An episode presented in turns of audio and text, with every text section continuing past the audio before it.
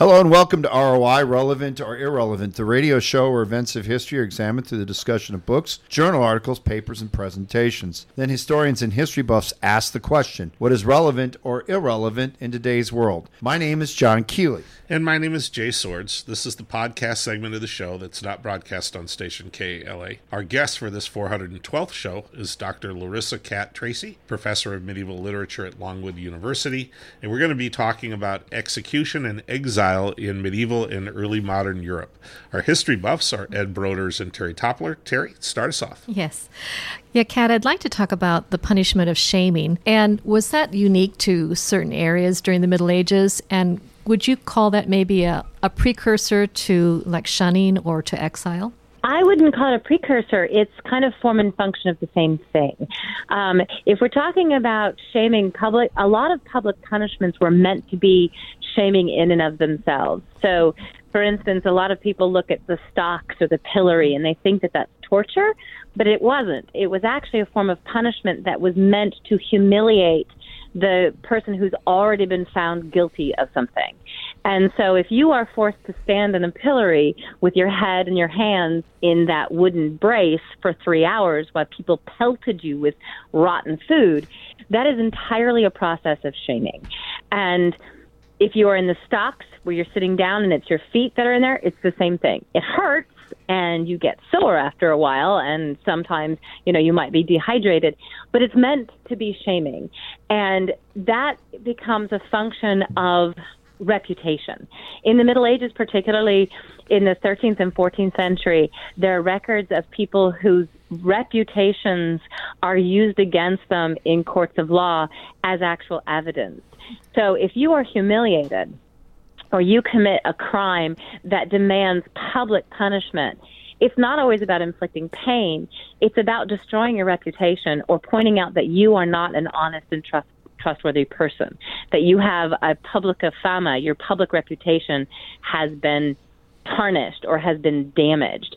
And so there is a there is a consistent use of public humiliation and shaming throughout medieval law. It doesn't matter where you are. And that can actually be used against you in a court of law. And something like in cases of adultery, I mean, anyone who's seen season five of Game of Thrones when Cersei walks naked, walks naked through King's Landing, and we're all sitting here going, all right, that's fine. That's for the adultery, but what about the treason? And we were all hoping she would be beheaded, but of course, no, she blows up the damn place what they do to her is an actual 13th century punishment that's recorded in the Custom d'Anjou in southern France for adultery for both the men and the women who are caught committing adultery. Now, they have to be caught. And by caught, I mean they have to be caught at it. They have to be caught in flagrante delicto by at least two judges.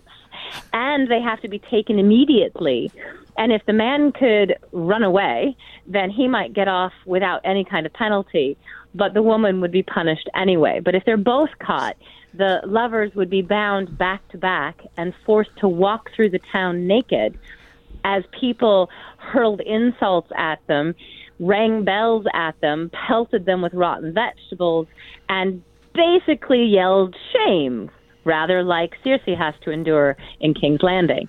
But then that becomes a kind of a permanent mark of their reputation. And so the whole point of humiliation and shame is to undermine that person's standing, legally speaking. Okay, Ed. Um, yeah, can you uh, expand on um, expand on what you just told us in terms of how women were treated as opposed to men, and if they were exiled?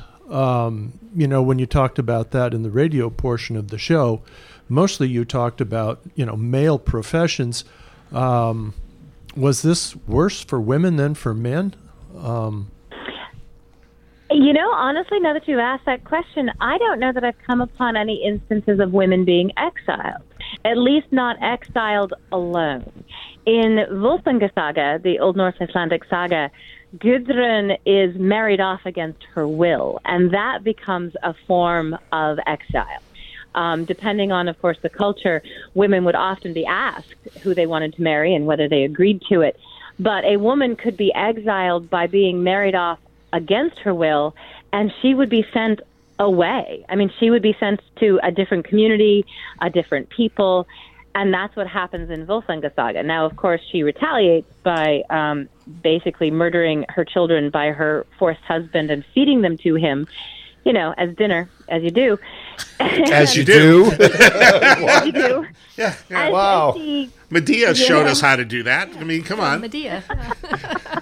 well, Medea doesn't cook them. Medea kills her children by Jason, and basically he asks for it because he marries a younger woman, and those children would have been dead at probably his, their stepmother's hands anyway. I mean, there's a reason we have evil stepmothers in fairy tales. Right, right. There's a Yeah. consistency. But in, in, in that instance, women could be exiled in terms of forced marriage. Um, but we don't see that many cases of women being punished by being exiled alone. Now, some women might go on pilgrimage, and that would be a voluntary exile, or they might take up residences in Ankaras voluntarily, and that's for religious asceticism rather than um, actual punishment. Okay. Um, I need to bring this into a modern sense because I'm classicaled out. Uh, I'm going to take the death of someone and put on a reality and then apply it to classical. The rotten scoundrel G. Gordon Liddy died a couple last week, and the reason I'm bringing this up is because there was a scoundrel by all means, and yet he was able to, over time, recreate his image. Where I hate to say it, as much as my family despised him, there are people that were interested and found salvation in his life and his awful radio show. Is there someone in classical literature who has been punished and did the exile, and yet you know somehow in story or they come along and were able to rewrite their story again and have a better ending near their death than they did in their earlier life? Dante?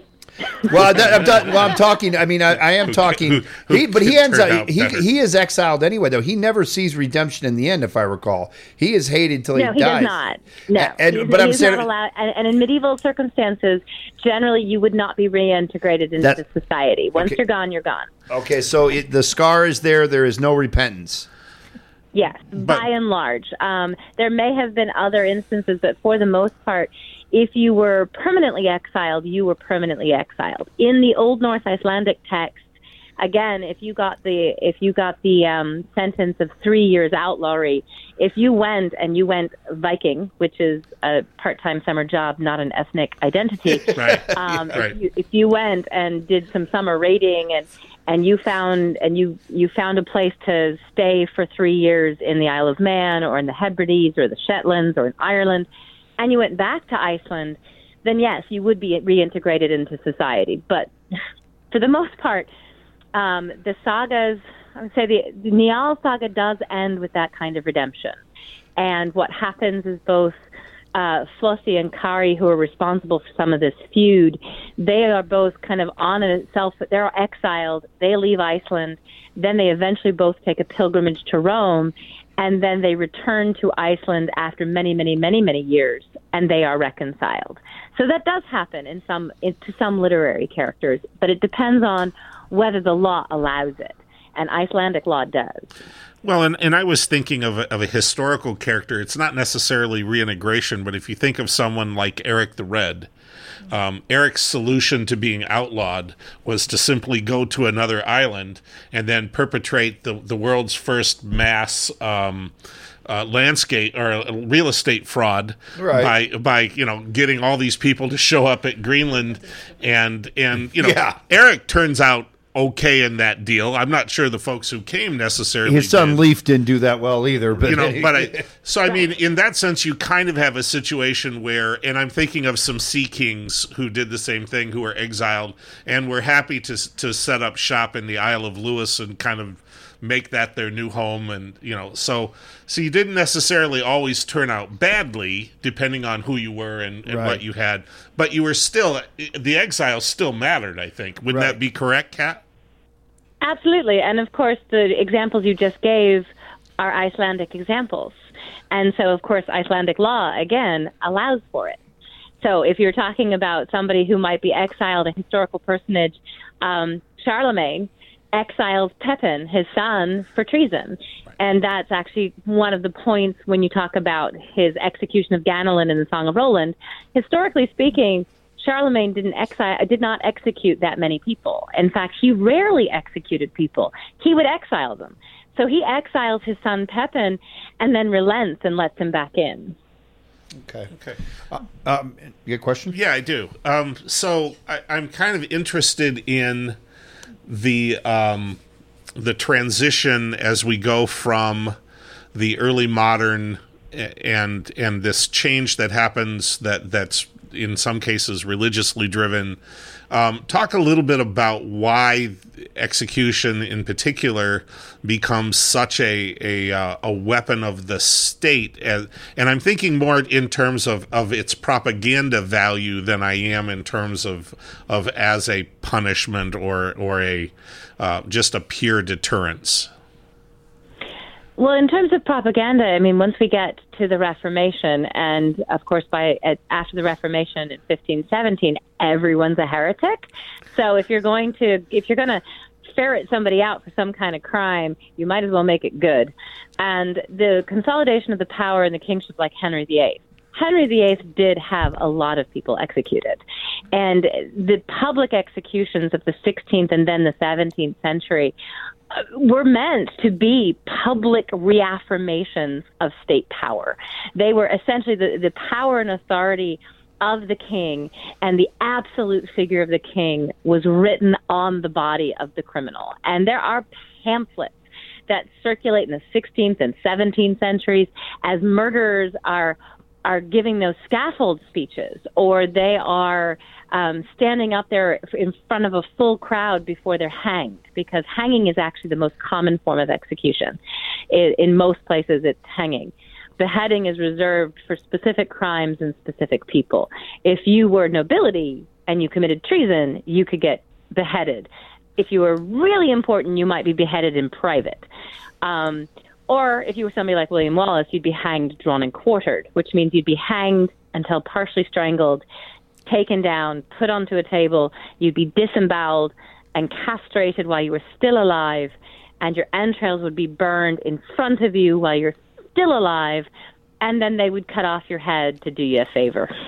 When you're still alive, yes. Uh, yeah, and, until you're no longer still alive once they cut off your boy, they really Yes. push that theme "still alive," don't they? They just- Yeah, yeah, They do, and and I mean, if you can, if you and if you can stand it, good for you. Um, Right. it, it didn't happen very often, and those were the really spectacular medieval executions because again, it was the worst possible traitors, and the authority of the state is being enacted on the body of the criminal. In the 16th and 17th centuries, though, you do have that propaganda piece, but then you also get reverse propaganda when the criminals are allowed to speak for themselves. Mm-hmm. And there's a whole body of pamphlets that are written from the perspective of the criminal and that sometimes make the criminal seem very sympathetic and very repentant. And so you then get the whole spiritual idea of redemption on the scaffold speech. So the executions in the early modern period start to serve multiple avenues of propaganda, not just that of the authority of the king, but also the potential for Christian salvation or the potential for gendered redemption in the case of women who murdered their husbands or murdered their children. Uh, my colleague Diane Berg writes on this. And there's an entire body of literature that creates a lasting spectacle of the scaffold. And all of it is tied to both assumptions and illusions of power as much as it is to redemption and reintegration. Well, not reintegration because they're dead, but that idea of redemption. Well, I'm. I was also hoping they'd find some sort of literature artifact that William Wallace was like scared, uh, fainted at the sight of blood. I mean, something to He come. might have done. I can promise you that he didn't shout freedom Right, right. before they cut off. and I was going to say, and, and that's part of what she's talking about because the pamphlets are are propaganda pieces in and of themselves. So you can have, you know, individuals. I'm thinking of Charles, who's ex- executed uh, the English king, and you know Charles the First. Yeah, you- Yeah, yeah, you have this yeah. this wonderful story of you know he makes this impassioned speech and and I was wonderful and I you know I, I didn't mean to hurt anybody and blah blah blah and and there's no way to really be sure that he said any of that you know I mean Right. Oliver Cromwell kind of disagreed with him. yeah, I mean, you know, so so you you know, propaganda is propaganda, regardless of which side you're you're operating on. right. Well, exactly, and and the reverse propaganda of that because Charles I was executed in 1649, and um, Katherine Philips, who was a royalist poet at the time, uh, during the Commonwealth after the Restoration in 1660, when Charles II comes back, she actually writes a poem where she talks about the dual murder, the dual execution of Charles I, and the fact that not only has his body been executed and killed, but people are defaming him and trying to ruin his reputation. And his vengeance, his son, Charles II, when he comes back in the Restoration, he has Cromwell dug up Yeah. because mm-hmm. Cromwell died of natural causes in 1659, and he more or less screwed up the country with the whole Commonwealth thing and Puritanism, and well, the Irish hate him for a good reason. A lot of good reasons, yes. a lot of good reasons. And he ha- he dies of natural causes. He had himself buried as a king in the chapel at the crypt of the chapel of the Order of the Garter in Westminster Abbey. So the man who overthrows the monarchy has himself buried like a king and tries to install his son as his successor and parliament went you know what we got one of those charles would you like to come back and when he comes back he has Cromwell's corpse dug up, has the corpse dragged on a hurdle to Tyburn Gallows, and the corpse has been embalmed, and there was an autopsy because there are records of this. The corpse is hung because animate objects are hanged, inanimate objects are hung, and the corpse is hung. Then it's dismembered. The body parts are buried at the base of Tyburn Gallows, and it's decapitated. And the head is stuck on a spike on top of Parliament House, where it stayed for 30 years until a windstorm broke the pike. It falls to the ground, and supposedly a passing sentry picks up the head, spike included, and tucks it under his arm, takes it home, and starts charging admission. You know, you got to make a buck somewhere. We would like to. right. And in, and in 1935, it was given to the Royal College of Physicians, who compared it to the autopsy report, who compare it to portraits of Cromwell, who photograph it and determine that yes, this is in fact Cromwell's head, and then it's donated to his alma mater, Sidney Sussex College in Cambridge, and buried in secret. Wow. Oh God! There's a reason to build. Jeez. There's a reason to build a trophy case. go- that just made Jeremy Bentham's I know that's look what I like was nothing. thinking about. Right? yeah. But we would like to thank our guest for the 412 show, Dr. Kat Tracy, professor of medieval literature at Longwood University, who talked to us about English execution and exile. The history buffs for show were Ed Broders and Terry Toppler. You can listen to ROIs. It's being broadcast on Friday nights on KALA HD2 88.5 FM and 106.1 FM in the Quad City region at 9:30 p.m. You can also listen to the show as it's being broadcast on tunein.com. Put KALA HD2 in the search box and look for ROI. Many of our previously recorded shows can be heard on soundcloud.com. Just put KALA radio in the search, click on the first icon and scroll down to find ROI shows. You can also find ROI on all your favorite streaming platforms like Spotify, Apple Podcast, and Google Podcast. ROI is recorded at station KALA St. Ambrose University.